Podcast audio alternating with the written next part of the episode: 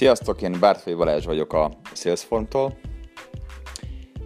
és tegnap volt egy izgalmas találkozásom egy olyan hölgyel, aki elképesztően profi a Google Analytics-ben, és olyan statisztikai adatokat és kimutatásokat tud kinyerni belőle, amiről minden vállalkozó csak álmodik.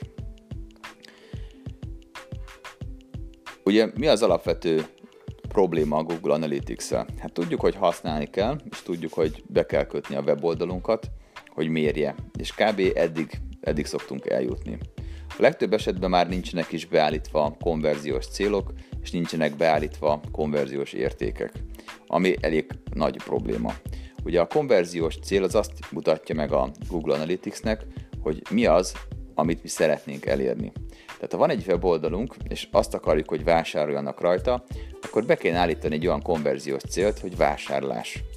Ha valaki megvette a terméket vagy a szolgáltatásot, akkor az analitikában, a statisztikában jelenjen meg, hogy hoppá, ő vásárolt.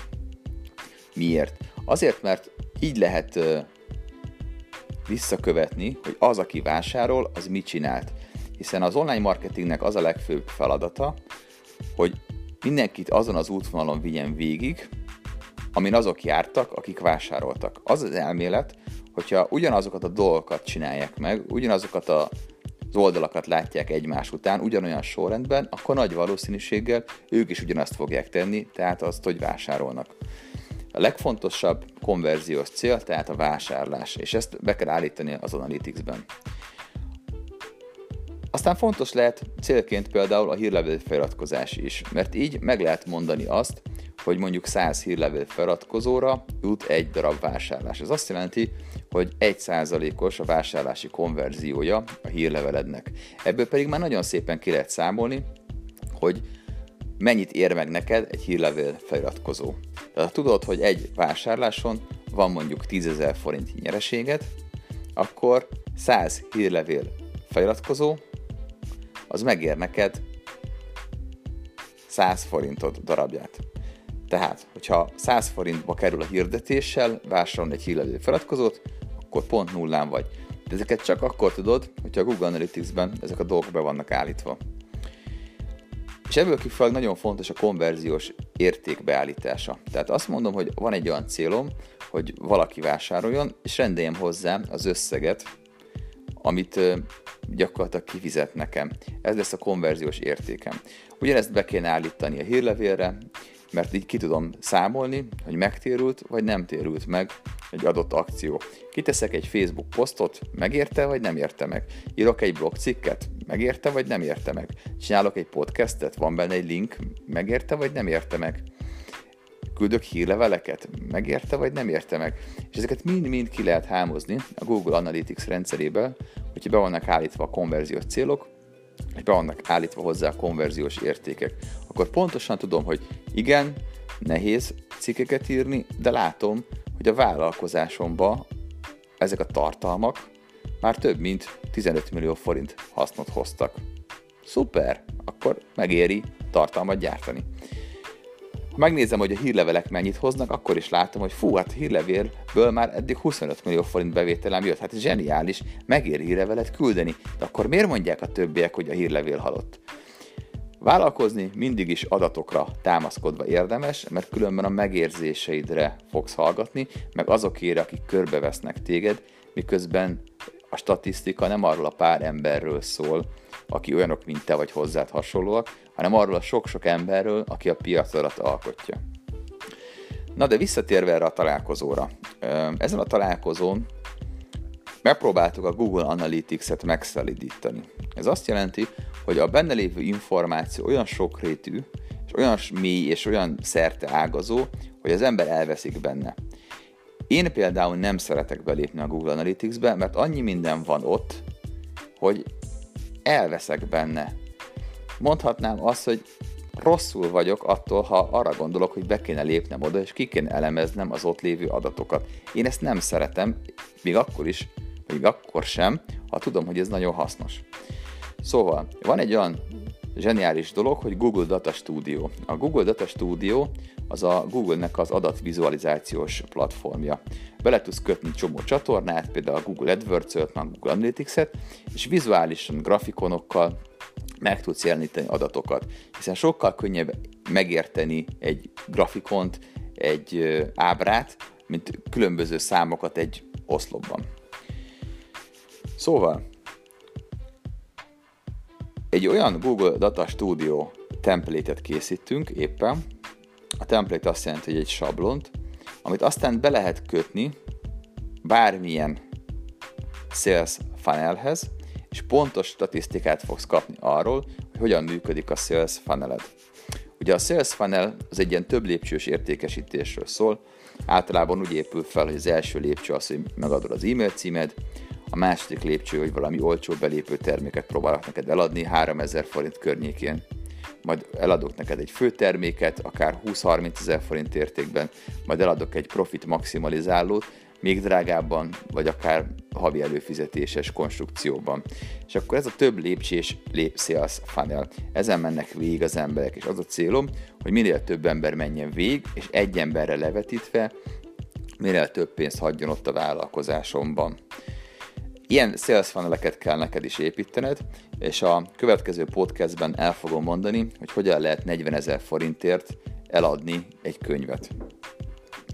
Szóval van ez a több lépcsős értékesítési funnel, és nagyon sok mindent lehet itt mérni, de van pár dolog, ami kritikusan fontos.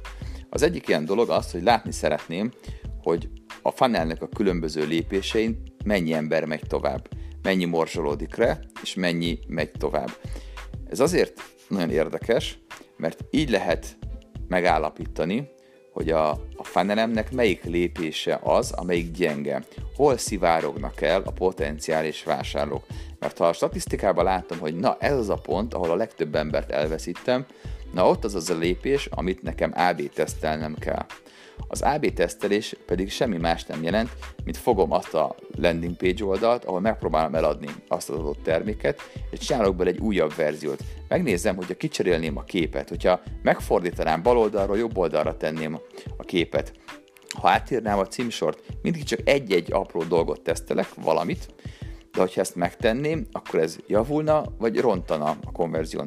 És ezeket a kísérleteket tudom futtatni a sales funnelen, ezekkel a kísérletekkel tudom jobbá és jobbá tenni. Hiszen minden egyes lépésnél, hogyha csak egy fél százalékot vagy egy százalékot nyerek, az összességében a funnel végén már sok-sok millió forintos nyereséget jelenthet. Tehát fontos lenne látnom, hogy a sales funnel lépéseinél hol vannak a gyenge láncszímek, amiket meg kell erősíteni. A következő dolog, ami nagyon érdekes lenne, hogy a, a funnelbe belépők milyen forrásból érkeznek, és milyen forrásból, milyen arányban mennek végig, és mennyi bevételre tesznek szert vagy bevételre teszek én szert, aki futtatom ezt a fanát. Tehát jó lenne látnom, hogy ha például Facebook posztokból mennyi pénzem jön, Facebook hirdetésekből mennyi pénz jön be, hírlevél küldésekből mennyi pénz jön be, Messenger chatbotból mennyi pénz jön be, YouTube videóból mennyi pénz jön be, és így tovább, és így tovább. És jó lenne lebontani, hogy akár az egyes ilyen forgalmi forrásokból, vagy mondjuk partnerektől mennyi mennek vég a funnel, és melyik az a csatorna, amelyikre sokkal, de sokkal nagyobb hangsúlyt kéne fektetnem, mert pontosan látszik, hogy jobb minőségi látogatókat hoz. A jobb minőségű látogató attól jobb minőségű jelen esetben, hogy nagyobb arányban megy végig a teljes funnel hosszán, és sokkal nagyobb értékben költ. Aztán azt is szeretném látni, hogy a funnelnek a különböző lépéseinél, hogyha valaki megáll, és nem megy tovább, azonnal, hiszen ez arról szól, hogy jön, és szépen lépked a következő lépésre. Nem holnap, nem egy hét múlva, nem két hét múlva, hanem azonnal. Azonnal hányan lépkednek végig de a funnelba léteznek úgynevezett visszaterelő automatizmusok. Tehát valahol, valamelyik lépésnél az első, második, harmadik lépésnél megállt, és nem ment tovább. Akkor általában itt következőt lehet csinálni. Tudok neki küldeni e-mail sorozatot, hiszen már tudom az e-mail címét, és motiváltam arra, hogy menjen tovább a funnelben. Készítek neki remarketing reklámot a Facebookon, a Google-ben, hogy motiváljam arra, hogy jöjjön vissza, és vegye meg azt a terméket, amit eddig nem akart megvenni. Elmagyarázhatom neki, hogy amit elsőre nem ment át neki az információ, hogy miért lenne neki ez a termék annyira jó, az e-mailek vagy a remarketing hatására, vagy együtt a kettővel elérhetem azt, hogy fejezzék be a vásárlást. Ezeknek van ilyen nemzetközi standard számai, hogy általában hogyan leérdemes számolni egy ilyen sales funnel milyen számoik vannak, és ebből nagyon szépen látszik, hogyha nem foglalkoznánk azzal, hogy visszatereljük az embereket, akkor nagyon durván sok pénzt veszítenénk. Na de, én szeretném látni azt, hogy ezek az automatizmusok, amik terelik vissza az embereket, hogyan működnek. Szeretném látni, hogy az e-mail hatására, a Messenger chatbot hatására, a Facebook hirdetés hatására, Google AdWords hirdetés hatására mennyi embert tudok visszaterelni, és tudok rávenni arra, hogy lépjenek át a következő, a következő és a következő lépcsőbe. És szeretném azt kimutatni, hogy ezek a csatornák mennyit érnek nekem számszerűsítve. Szeretném látni, hogy azáltal, hogy én használok e-mail follow ugye ez az az automatizmus, ami visszateri a csatorna következő lépésére a látogatót, az gyakorlatilag eddig mennyi pénzt hozott nekem. A Messenger chatbotom eddig mennyi pénzt hozott így nekem. A Facebook hirdetésem, az AdWords hirdetésem eddig mennyi pénzt hozott nekem. És így nem csak azt látnám, hogy melyik csatorna mennyi pénzt hozott, nem csak azt látnám, hogy ezek a csatornák közül melyik az, amelyik hatékonyabb, mint a többi, de azt is látnám, hogy melyik az, amelyik gyengén teljesít. Meg tudom nézni, hogy akkor lenne sokkal hatékonyabb az én sales funnelem, hogyha a visszaterelési automatizmusba kicserélném mondjuk a második és a harmadik e-mailt, mert ők teljesítenek nagyon gyengén. Vagy hogyha a Facebook hirdetéseket cserélném, mert azok teljesítenek nagyon gyengén. Vagy látszik, hogy a Google AdWords display hálózata hozza a legtöbb embert vissza, pedig ott költöm a legkevesebbet, tehát ott kéne megnyomni a reklámköltést. Nem tudom, hogy mi lesz a, az eredmény, de ezeket mind-mind látnám egy leegyszerűsített ábrán, amit iszatosan könnyű értelmezni. Csak ránézek, és megmondom, hogy aha, itt van a gond, ezt teszteljük teszteljük egy hónapig, és vessük össze, hogy az előző hónap és a mostani hónap hogyan alakult, javult, romlott, javult, romlott. És ezek konkrét bevételeket jelentenek, ezek kézzelfogható pénzek. Ezt a munkát az ember szívesen, szívesen teszi bele a vállalkozásába, mert nem arról van szó, hogy dolgozik, dolgozik, dolgozik, aztán majd a jövőben valamikor bizonytalanul, esetleg történik valami előrelépés. A legjobb az egész rendszerben az, hogy Ugyanúgy, ahogyan a Google Analytics-ben tudod használni az UTM paramétereket. Az UTM paraméter nem más, mint fogod a sima linkedet, és bögé teszed azokat az UTM paramétereket, amiket mondjuk tudsz generálni a Google Analytics-el, amiben benne van az, hogy ez melyik kampányod, melyik hirdetésed, melyik hirdetés változatod, és ezeket szépen össze fogja rendezni neked a Google Analytics-ben. És ebben a statisztikában, ebben a data, Data Studio template-ben az is pontosan látszani fog, hogy melyik UTM paraméterről, melyik linkedről jöttek a látogatók, milyen arányban mentek végig a funnelen, mennyire járult hozzá ez, hogy visszajöjjenek a különböző visszaterelő automatizmusokból. És pontosan így fogom látni azt, hogy melyik hírlevelem működik jól, melyik hírlevelem működik gyengén, melyik messenger üzenetem működik jól, melyik működik gyengén, melyik Facebook hirdetésem, melyik AdWords hirdetésem, melyik YouTube hirdetésem működik jól, és melyik működik gyengén.